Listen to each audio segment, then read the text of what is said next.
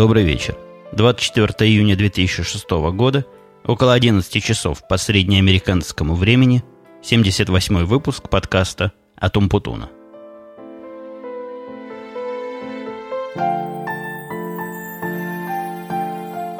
Как вы только что могли слышать, и в этот раз я отказал своей обычной вот этой музыке, которая у меня проигрывалась после традиционного приветствия и объявления номера в пользу некой музыкальной композиции, а опять подготовленной для меня моим ребенком. Ну, во-первых, композиции, в общем, неплохие, на мой взгляд, и не стыдно их включить в бэкграунд, во всяком случае. А во-вторых, есть же такое понятие по блату. Вот я своему ребенку делаю как раз протекцию и по блату эту самую музыку и использую. Моя попытка первая не вызвала никаких особых нареканий со стороны слушателя, во всяком случае массовых нареканий я не замечал, а даже наоборот несколько одобрительных слов было высказано, так что я продолжу экспериментировать в эту сторону. А, кстати, по поводу по блату, несколько раз мне задавали вопрос, по-моему, по ICQ или еще каким-то таким человечьим каналам, то ли имейлом, про то, насколько важен блат в Америке для того, чтобы вообще жить, устраиваться на работу, и каково место блата в американской жизни – Вопрос, конечно, интересный, хотя для меня лично сложный. Я в Америке никого не знаю того, кто по блату меня куда-нибудь мог бы устроить или по блату мне что-нибудь помочь сделать. Но вот, ну, блат не блат, но во всяком случае то, что называется протекцией, конечно, имеет место быть. И, конечно, во многих областях важна, как здесь, ну вот в Израиле, допустим, это было очень важно при приеме на работу. Там совершенно официально считается, что для того, чтобы просто попасть на интервью – надо, чтобы тебя кто-то туда привел или посоветовал. Э, это, конечно, не стопроцентно однозначная ситуация. То есть большинство тех людей, с которыми я в свое время разговаривал, ну, во время интервью, мне никто не приводил. Хотя, конечно, с другой стороны, были несколько случаев, когда целую группу э, интервьюируемых я взял на разговор без всякой очереди и без всякого предварительного отсева из-за того, что они были вот такие вот блатные. Но вообще, повторюсь еще раз, среди, во всяком случае, среди русскоязычного населения мнение о том, что хорошо бы блат иметь и по нему устраиваться на работу, оно очень распространено. Другого применения блата или этой самой протекции я в Израиле не встречал, а здесь я вообще никаких, никаких таких проявлений не видел. Здесь та ситуация обратная. То есть, если говорить про работу, то последние годы, во всяком случае, скорее тебе нужен блат, чтобы найти какого-нибудь достойного работника, потому что вакансии, как обычно, больше, чем подходящих людей. И я, если вы помните, перманентно ищу людей к себе на работу. И вот недавно у меня опять открылась позиция, где мне нужен умный такой программист. Мы теперь часть большой корпорации, у нас тут довольно сложный процесс поиска кандидатов. Ну, не сколько сложный, сколько долгий. И где-то недели три назад я его более-менее форсированно активировал, и теперь вот ожидаю со дня на день прихода массы резюме. Во всяком случае, мне обещали уже несколько правильных таких резюме, которые мне будет интересно почитать. Ну, посмотрим. А еще особенность блата в том состоит, тоже некоторого блата вывернутого, что очень распространенной практикой в больших компаниях, ну, я знаю несколько таких больших компаний, является то, что если ты привел своего знакомого какого-то, то есть вот устроил самую протекцию, и знакомый прошел все этапы интервью и устроился на работу в твою компанию, то тебе как наводчику и человеку, который заманил специалиста, полагается премия. Причем премия это совершенно не символическая, во многих случаях весьма и весьма крупная. Но я слышал о размерах премии от 3 до 10 тысяч за каждую словленную голову. В прошлый раз я закончил на том, что за время мо- моего отсутствия две беды успели произойти. В сущности, бед произошло несколько больше, но эти две беды были наиболее такие яркие – Первая беда меня даже удивила несколько. Я вам рассказывал, что э, Red Hat обновил версию базы данных MySQL. Ну, для моих нетехнических слушателей это, конечно, китайская грамота, но э, MySQL это довольно крупный продукт и довольно стабильный, во всяком случае, та версия, которую мы используем. Мы используем этот самый MySQL для еженочной загрузки квот и трейдов, и он работает вполне себе быстро и вполне надежно – и вот ни разу никаких проблем не было, а вот, вот это обновление вызвало некоторые проблемы несовместимости внутри двух продуктов, которые, собственно, и являются частью этого дистрибутива, коммерческого, за который, за поддержку, за который мы платим деньги. И вот после этого обновления все это хозяйство, вся эта связка MySQL с питоном перестала работать. Я первым делом решил позвонить в, эту, в этот самый Red Hat, который, который нам, в общем-то, теоретически обязан сопровождать нас и помогать решать проблемы, а это типичная, на мой взгляд, проблема, которую они могли бы решить. Э, неприятные впечатления у меня остались от этого разговора. Служба поддержки, их, во всяком случае, те, наверное, человек пять, между которыми меня тасовали, были какие-то какие не очень, мягко говоря, квалифицированные.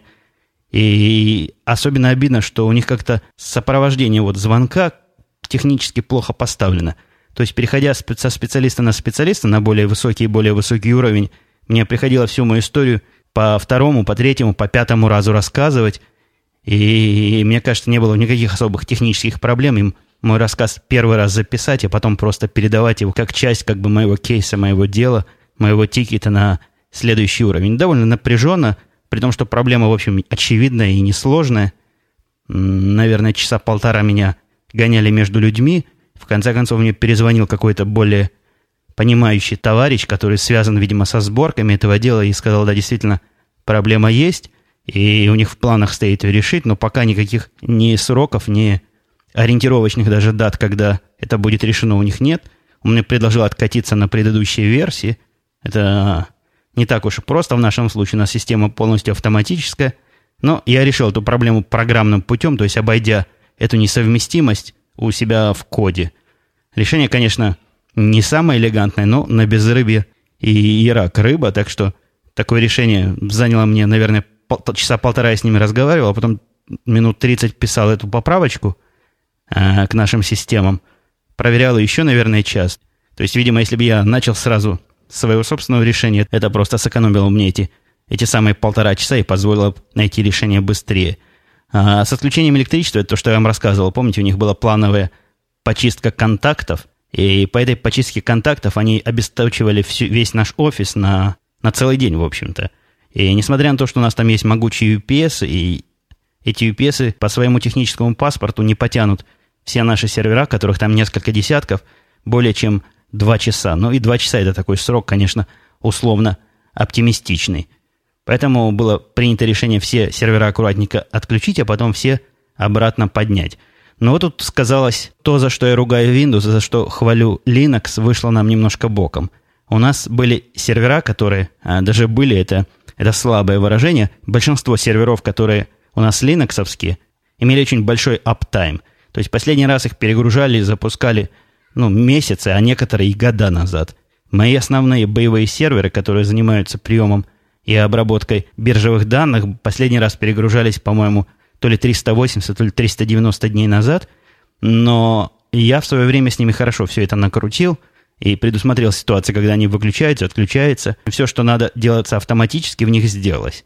Но в более новых серверах, которые где-то, ну, относительно новых, которые работали по полгода, видимо, рука, рука моя дрогнула, когда я писал загрузочные скрипты, и в паре мест я совершил совершенно глупые синтаксические ошибки – не проверил их в свое время, потому что был уверен в том, что таком-то ошибиться нельзя, да, эти скрипты были некой копией моих других скриптов. В результате, после поднятия этих серверов, некоторые действия они сами не совершили. Но, к счастью, вот эти как раз последние компьютеры, которые вот так вот кривовато поднялись, они не являются частью дневного процесса, а к моменту начала вечернего процесса я уже был здесь, и где-то с 4 часов до 5 активно нажимал клавиши для того, чтобы эту проблему решить и все, что надо, подключить. Ну, подключили мы все, что надо, никаких сложностей не возникло. Несколько позже начали генерироваться файлы, но это, в общем, дело совершенно не критическое, потому что вместо того, чтобы, скажем, файлы были к 11 часам вечера сгенерированы, они приготовились примерно в час в два ночи, что полная ерунда, потому что ни одного клиента, который смотрит на них раньше 8 утра, у нас в реальной жизни нет. Так что мы пережили и эту беду. А еще маленький эпизод, который я забыл до вас донести, он такой довольно показательный, особенно в контексте тех историй, что Дима рассказывает в Янке после пьянки. Да и я как-то эти истории затрагивал. Как трудно разговаривать с американцами, если используешь не такие слова или не такие обороты. Хотя, в общем, с формальной точки зрения все более-менее, уж если неправильно, то набор слов подходящий – и о смысле носитель языка вполне, на мой взгляд, мог бы догадаться. Будучи в Париже, проходя на посадку, то ли на израильский рейс, то ли на, наоборот, на американский, я уж не помню, туда ли летел уже или обратно, э, стоя вот возле автобусов, там такое место, где с терминала в терминал переезжаешь, нужно подойти к автобусам. Маршрут довольно запутанный, но везде висят указатели, которые всякого человека, умеющего читать, как минимум арабские цифры и английские слова, выводят на нужное место – и там есть специально подготовленные люди, которые отвечают на вопросы, если кто заблудится. Но вот вместе со мной на посадку на самолет на мой, на вот эту пересадку на нужный автобус, чтобы доехать до нужного терминала, была парочка, парочка довольно странная, мужик был такой крутой мужик, видно, что не из бедных, и жена у него тоже меня удивила тем, что лицо у нее было абсолютно молодое, но вот руки такие старческие, то есть явно тетка перенесла не одну пластическую операцию, потому что выглядела несколько противоречиво. Так вот, они были американцы, они между собой говорили по американскому языку, они меня даже что-то там в процессе спросили, когда мы вместе по лестнице шли, не помню, чего-то про направление. И когда мы спустились уже на этом эскалаторе к тому месту, где должны пересаживаться в автобус, а, на мой взгляд, совершенно однозначное было место, и искать там, спрашивать нечего было. Они подошли к девчонке, которая стояла на выходе, для того, чтобы как раз на вопросы отвечать и помогать людям находить нужный автобус, они спросили на американском языке, как мы вот на, в такой-то терминал собираемся, как нам туда проехать, и правильно ли мы стоим. А, девчонка была француженка какая-то такая, арабского, видимо, происхождения, немножко темновато выглядящая, может, индийка, не знаю, но по-английски она разговаривала, прямо скажем, так себе. Ну, как я как-то определил, уверенно, но неправильно. Она говорила бегло, но подбор и слов, и построение выражения было весьма необычно. Они ее спросили, где нам этот автобус ждать и куда нам идти, на что она им на английском языке, во всяком случае английскими словами сказала, вот примерно если на русский язык перевести, она сказала, вам ходить туда нет, вам ждать здесь да. Автобус будет тут или автобус будет там. Вот примерно такую фразу она выдала, бегла, и привела их в полнейшее недоумение. Они переглянулись и начали у нее опять спрашивать, тот же самый вопрос, только как они обычно это любят делать, громче и медленнее. Она им тоже, не моргнув глазом, еще раз этот ответ шикарный свой дала. И они начали по сторонам озираться совершенно потеряно. И я понял, что без моего вмешательства они не поймут, ждать ли им или куда-то идти. И я им перевел с английского на английский, или вот с такого, с арго на американский язык, за что они мне были благодарны. И в результате мы все вместе таки сели в свой правильный автобус, который стоял не тут, а там, и надо было ждать не снаружи, а внутри, что, в общем, всякому человеку, понимающий английские слова, допускающие ситуацию, когда слова могут быть перепутаны и идти не в том порядке, вот понять это человеку не составило бы никакого труда. В прошлый раз, для тех, кто слушал мой 77-й выпуск, я говорил о том, что посещал Apple Store в своем походе выходного дня и присматривался к MacBook, были у меня определенные сомнения. Так вот, сомнения мои, ну, не знаю, разрешились ли или не разрешились, но ситуация уж точно разрешилась. И я стал счастливым обладателем MacBook черного цвета. Притом я совершенно сознательно ехал покупать белый, но белый при ближайшем рассмотрении оказался каким-то не белым, а еще более серым, чем iBook. И мне чего-то его цвет не понравился. Ну, хотите, Хотите верьте, хотите нет, переплатил сколько там, 150 или 180 долларов только за, только за цвет. Черный все-таки смотрится довольно стильно. И хотя говорят на, о том, что черный похож на Делы, ну я черных Делов не видел, скорее всего, правильнее было бы сказать, что черный похож на IBM-овские лаптопы. Он все-таки его трудно спутать с IBM-овским лаптопом, особенно когда он открыт, на его задней крышке светится белым с ярким светом яблок. Всякий, имеющий глаза, да увидит. А одно из самых сильных впечатлений по поводу этого MacBook э, было в процессе покупки. Я засекал по часам, вот специально для того, чтобы почитаться своим слушателям, сколько времени у меня заняла покупка MacBook. Покупка MacBook заняла чуть больше 4 минут, э, начиная с момента, как я зашел в магазин, примерно через 30 секунд я, я походил вокруг этого MacBook, покрутил его в руках, я уже заходил туда с желанием его приобрести, собственно, смотреть не особо нечего было, так еще раз взвесил на руке, посмотрел, насколько он, почувствовал, насколько он тяжел. Э, про тяжесть я чуть дальше расскажу. Тут же подбежал ко мне продавец, спросил, хотите? Я говорю, у вас они на складе есть? Он немножко удивился, говорит, а сколько вам надо? Я не уверен, он сказал, что у нас больше сотни есть. Я сказал, нет-нет, мне нужен только один.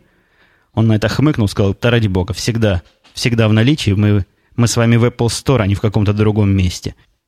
А как ни парадоксально, подобный же разговор и в подобной же ситуации, прямо какое-то дежавю у меня случилось. Вот много-много лет назад, в 80, наверное, шестом или 85-м, нет, наверное, все-таки в 86-м году, когда я был студентом первого курса Таганрогского радиотехнического института, у меня была мечта приобрести себе персональный компьютер, и эта мечта сначала погнала меня, по-моему, несколько раз в Москву в попытке приобрести в фирменном магазине электроника компьютер, один из первых советских персональных компьютеров БК, по-моему, 001 или просто 01. И я прилетел в эту Москву, в холодину, и никаких компьютеров там не было в продаже, на них как-то записываться надо было заранее. А то ли тогда было трудно по телефону это узнать, то ли у меня просто ума не хватило по телефону узнать. В результате через полгода я полетел в Саратов, потому что в Саратове, по слухам, был какой-то завод, который производил другие советские персональные компьютеры, называемые микроши. И вот когда я пришел в магазин электроника, где должны были эти микроши продаваться, и с замиранием в голосе спросил – а если у вас на складе, мне тоже задали такой сакраментальный вопрос, а сколько вам надо? И удивились то, что как, как может не быть, вот они здесь производятся, бери не хочу. Так вот я стал в 86 году счастливым обладателем этого самого микроша за целых, по-моему, 550 рублей. Кто помнит советские деньги, может представить, какая это несоизмеримая огромная цена по сравнению там, с зарплатой в 120 какой-то там инженерской или моей стипендии на то время повышенной в 50 рублей – так вот и сейчас я стал за, по-моему, 1400 долларов счастливым обладателем вот этого самого MacBook. Вкратце о впечатлениях об MacBook. И я не буду технические характеристики его приводить и свои технические тесты, которые я проводил, но вот такие человеческие впечатления, во-первых, поразительно хороший экран. И я ожидал всякого. Всякого, особенно читавшись в форумах о том, что вот этот глосси, то есть глянцевый, или как отражающая поверхность его отблескивает, и как-то и с яркостью говорили проблемы, и вообще и баланс белого кого-то не, не подходил. Но я, я могу сказать, что подобного экрана, подобного качества экрана я в, в лаптопах, в этих в ноутбуках, по-моему, не видел никогда в жизни. И сбылась просто мечта идиота о том, что взять лаптоп, выйти во двор, сесть в гамак или сесть там где-нибудь за столик на улице у себя во дворе у себя – и программировать, допустим, с чашкой кофе в одной руке и сигарой в другой руке.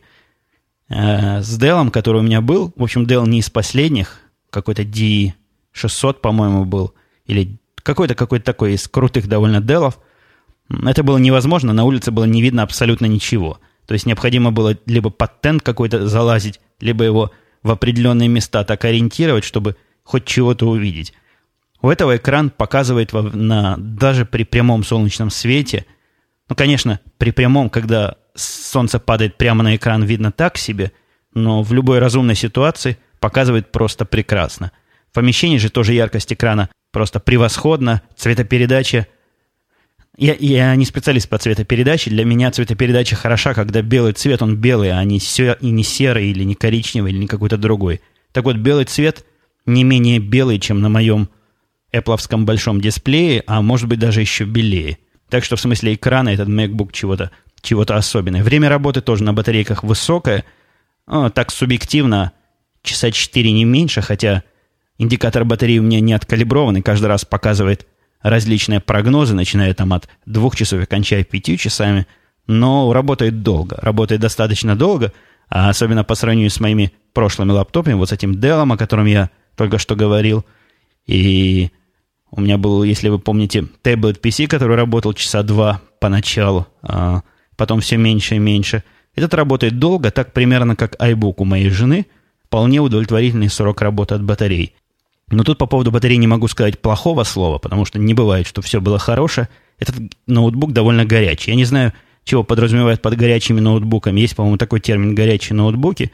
Но вот этот субъективно, когда он лежит на коленях, он ощущается. Не настолько ощущается, судя по тому, что я читал в интернете, как MacBook Pro, который, говорят, в определенной области клавиатуры просто руки держать невозможно от того, что он горяч. По-моему, какой-то апдейт вышел для, для его системного программного обеспечения, для того, чтобы эту проблему решить и его немножко охладить, но датчики температуры показывают, что его такая средняя обычная температура во время работы составляет 60-65 градусов, и эти 60 градусов примерно так и ощущается на коленях. То есть довольно, довольно-таки теплый даже довольно горячий, хотя, конечно, колени не прожигает и никаких травм не приносит. Но вот по сравнению с iBook, который абсолютно не греется, если он и греется, то он греется неощутимо, я ему температуру ничем не мерил, того орла можно держать на коленях без всяких, без всяких неприятных ощущений. Это же все-таки тепловат мягко говоря. Но, может, они тоже выпустят к нему какое-то обновление и эту проблему решат. Очень быстрый компьютер, загружается быстро, хотя время загрузки мне не очень важно, но вот время запуска его нативных программ, то есть тех, которые скомпилированы под его процессор, просто поражает всякое воображение. Оно мне показалось быстрее, чем на моем четырехголовом могучем Mac, на котором я, собственно, сейчас записываю этот подкаст.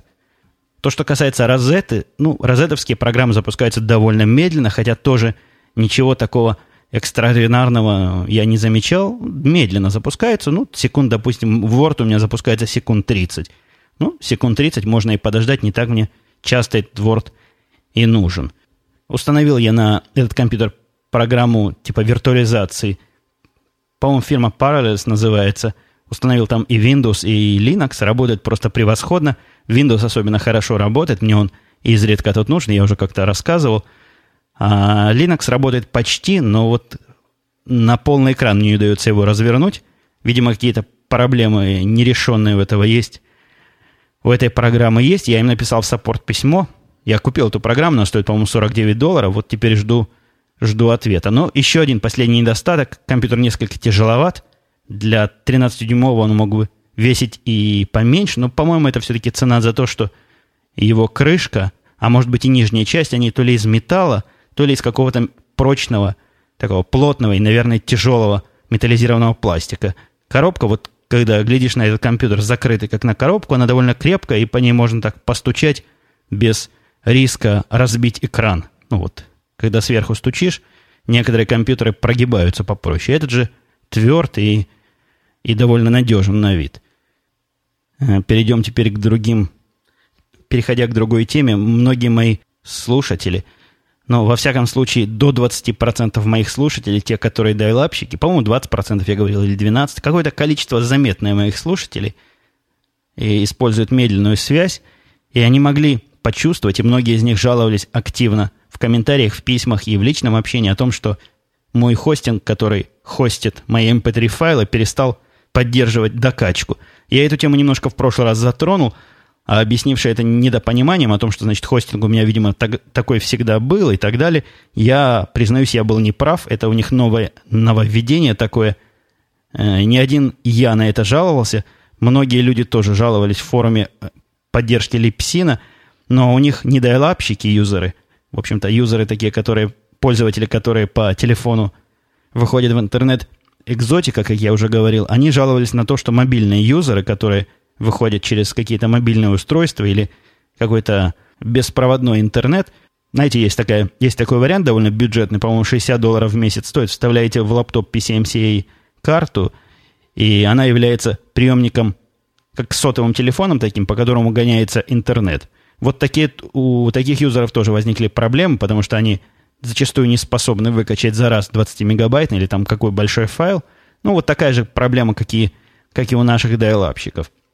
Я попытался с лепсином разобраться и как-то их заставить это починить, но, похоже, силы убеждения мои и возможности тут, пожалуй, недостаточно, совершенно недостаточно. У меня есть два выхода. Либо ждать, пока они все это вернут. Они обещают это вернуть, хотя никаких сроков, когда это все вернется, они не называют, но вот э, обещают в будущем это как-то как вернуть и как-то решить. А, а, объяснение Липсиновское то, что вот такие частичные загружалы, то есть качалки, говоря по-русски, сильно э, замедляют их сеть. Они приняли это решение, скрипя сердцем, и, и сердце их при этом, значит, кровью обливалось, но это было последнее усилие для того, чтобы...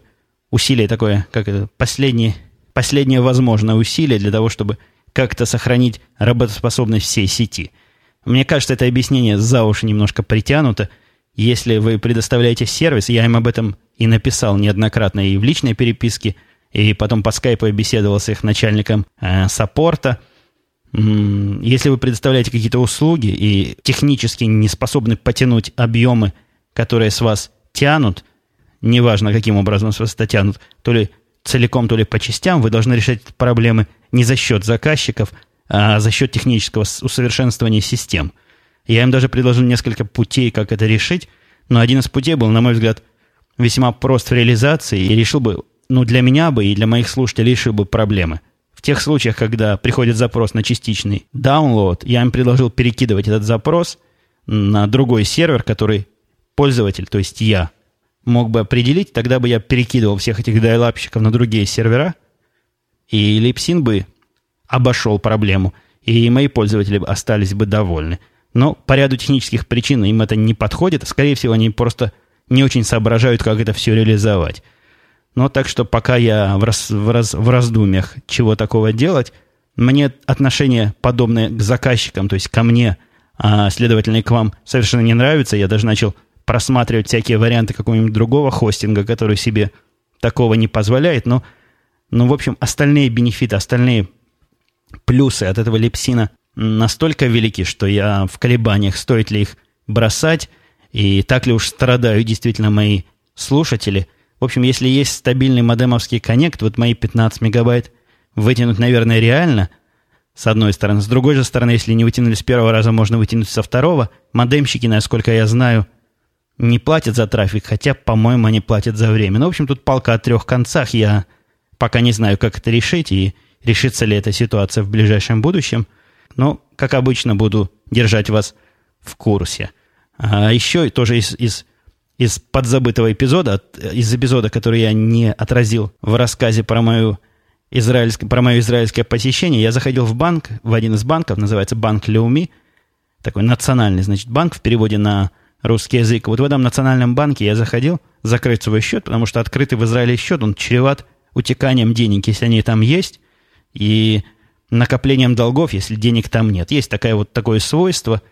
Э, это отдельный разговор о том, что чего-то с деньгами отрицательное происходит. Они сами по себе, в общем, усыхают. Поэтому я решил, избегая усыхания, закрыть этот счет. Там денег-то на нем немного было.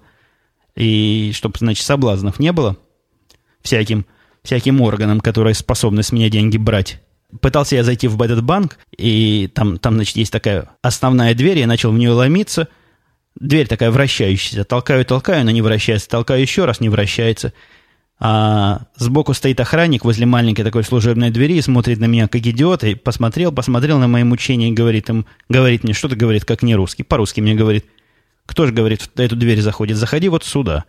Оказывается, основная дверь, видимо, в целях безопасности заблокирована, и вход вот через маленькую дверь, возле которой стоит охранник, осматривает тебя, значит, внимательно, но, во всяком случае, потенциально может тебя осмотреть. Меня он не осмотрел, открыл дверь и пропустил. Видимо, Своих людей он пропускает без проверки. А вот основная дверь, значит, не работает. Вот такая вот некая специфика захода. Зайдя туда, я поразительно быстро закрыл этот счет. Вот это все закрытие заняло 30 минут, и я абсолютно тут не иронизирую. По масштабам обслуживания в банках в израильских это рекордно быстрое время. Во всяком случае, достаточно быстрое время. И в основном-то причина, ну, положить руку на сердце медленного обслуживания в банках – в, этих э, в отделениях банков заключается в том, что по какой-то непонятной... Это вечная для меня загадка. Если есть среди моих слушателей работники израильских банков, я был бы счастлив, если бы мне объяснили эту историю. Так вот, есть какой-то непонятный мне и абсолютно необъяснимый с моей человеческой точки зрения приоритет телефонных посетителей между по отношению к физическим посетителям. То есть подходишь ты к человеку, который специально обучен обслуживать клиентов, ну, вот клерк такой банковский, который должен все тебе бумажки дать на подпись. Бумажек это там раз, два, три обчелся. В общем, если бы этот процесс не прерывался каждые 10 секунд каким-то звонком, она бросала бы обслуживать меня и отвечала бы на звонок, и не отвечала бы на этот звонок, то, наверное, весь процесс занял бы минут 5, ну, может быть, 10 от силы. Так он растянулся более чем на полчаса, она постоянно забывала, чего она уже успела сделать, несколько раз пыталась мне выписать вот эти бланки, но ее все время отрывали, и она терпеливо, опять же, от меня отвлекалась и переходила на этого телефонного клиента, отвечая на его вопросы. А программа, которая у нее на компьютере стояла, и которая, похоже, вот она для всего использует, одна программа для всего, ну так я, я со спины сидел, ты этого компьютера не видел, но судя по ее действиям, программа не поддерживает сессии, то есть если она начинает делать чего-то со мной, тут кто-то звонит, она должна все, что она со мной сделала, сбросить и начать, значит, вводить данные того человека, который позвонил. В результате вводила она мой номер вот этого ID, Тиуда Дзиута, по-израильски это называется, то есть удостоверение личности, наверное, раз 10. Она его введет, тут кто-то звонит, она выходит и, и занимается другим телефонным посетителям. Почему у них такой приоритет у тех, кто звонит, я не понимаю. Почему бы ей не сказать, я сейчас занята с клиентом, подождите, или, или я вам перезвоню там через 10 минут. Абсолютная для меня загадка. Тайна, покрытая мраком. Это не новое явление. Я, я сталкивался с этим все время в Израиле. Это была причина, по которой я старался поменьше ходить в эти банки, потому что, ну, в общем, особенно поначалу это была немалая нервотрепка. А, к счастью, последние годы банки ввели интернетовское обслуживание я очень редко ходил физически в банк, все, все больше виртуально. Э, здесь, здесь же такого, во всяком случае, в тех отделениях в банка, когда я был, а было, наверное, раза три, может быть, четыре за все те четыре года, что я здесь живу, потому что интернета хватает вполне и даже больше, а когда не хватает интернета, в те редкие случаи хватает телефонного звонка. Так вот, когда я сидел на приеме у у этих клерков, у этих банкиров, я уж не знаю, как называется их должность правильно, чтобы их не обидеть, э, все звонки, которые приходили, они даже не отвечали, оставили вот на холд, то есть на ожидание, и ни от меня они не отвлекались. Явно мне показывали, что приоритет у меня, как у присутствующего здесь в банке, гораздо выше, чем у тех, кто сейчас звонит по каким-то вопросам по телефону. Но и приход-то в банк здесь не такой уж прямой и простой, как в Израиле. Не то, что стукнуло тебе в голову, ты идешь в банк и решаешь свои дела – и производишь необходимые тебе действия. Здесь для всего, чего сложнее обычного такого кассового обслуживания, элементарных операций, необходимо записаться как бы на прием, то есть сначала позвонить, договориться, когда ты придешь, тебе резервируют там 10, 20, 30, 40, сколько надо минут, и это время твое, никто, значит, отвлекать вас не будет, тобой займутся плотно, быстро, и, я надеюсь, качественно. Вся... Это я опять уже перехожу к другой теме – как бы мне вопросы не упустить, пока я к теме не перешел. Много вопросов, много комментариев было по поводу вот этой машины Getz, да, Getz, Hyundai Getz. Комментарии все были не согласные со мной. Слушатель по, под ником Дудука, Дудука, говорит, что мне убитую машину подсунули. Вообще-то Getz машинка довольно шустрая у, у него. То есть у Дудуки летает ежедневно Тель-Авив Бершева значительно быстрее, чем 90. Слушатель по имени Pilot тоже говорит о том, что подсунули убитую машинку. Э, значит, компактная, но внутри вместительная. Проблем нет с этим. Какая же она вместительная? Она такая маленькая внутри. Я не знаю, с чем вы ее вместительность сравниваете. Мелкая-мелкая машинка явно, но и, я, я не спорю. Я, невозможно по поводу одной машинки, на которой я ездил, сделать какие-то далеко идущие выводы. Вот эта конкретная машина была вот такая, как я рассказал, я абсолютно не вру. По поводу убитой, не убитой, это тоже, мне кажется, чего-то говорит про машину. Если машина, прошедшая 40 тысяч километров, вот такая убитая, если ее за такое время можно до убитости довести, ну, не знаю, может быть, там какая-то элементарная вещь, типа колеса не сбалансированы, или она... Я, я не знаю, чего-то, может, там легко настроить, и она станет ездить 90 и 95, и даже 100, но вот э, я как вот этот, как Акын, который о чем видит, о том поет, вот я Ездил на ней, и ездить мне на ней было по дороге плохо. Фокс спрашивает, как там Карл поживает, что-то мы о нем давно не слышали. Нормально Карл поживает, но в более-менее стабильной такой ситуации. Вроде как загулы у него так активно. Я уже говорил, что он вроде, что он, по-моему, немножко улучшается, то ли, то ли ему в голову чего-то уже вставилось, то ли, то ли возраст пришел, то ли пить устал, то ли... Я не знаю, чего там с ним происходит, но время от времени он, конечно, позволяет себе день по болезни – Раньше эти дни были частые, но теперь он выболел уже все, что можно выболеть, и отпуск закончился, и теперь его болезненные дни не оплачиваются никак, никаким образом. То есть, если он болеет, то это обычно не в ущерб работе происходит, то есть не в такие дни, когда нам его очень надо, и болеет он за свой счет. Ну, в общем, тоже хорошего в этом мало, но пока у меня особых решений этой проблемы нет. Карл у нас сейчас занимается очень активно, кроме программирования – чем он занимается не очень активно. Он занимается системным администрированием. Я вам рассказывал, что у нас нет, в общем-то, никакого администратора, никакого техника. В общем, Карл все это на себе тянет. И тянет действительно, работает как вол.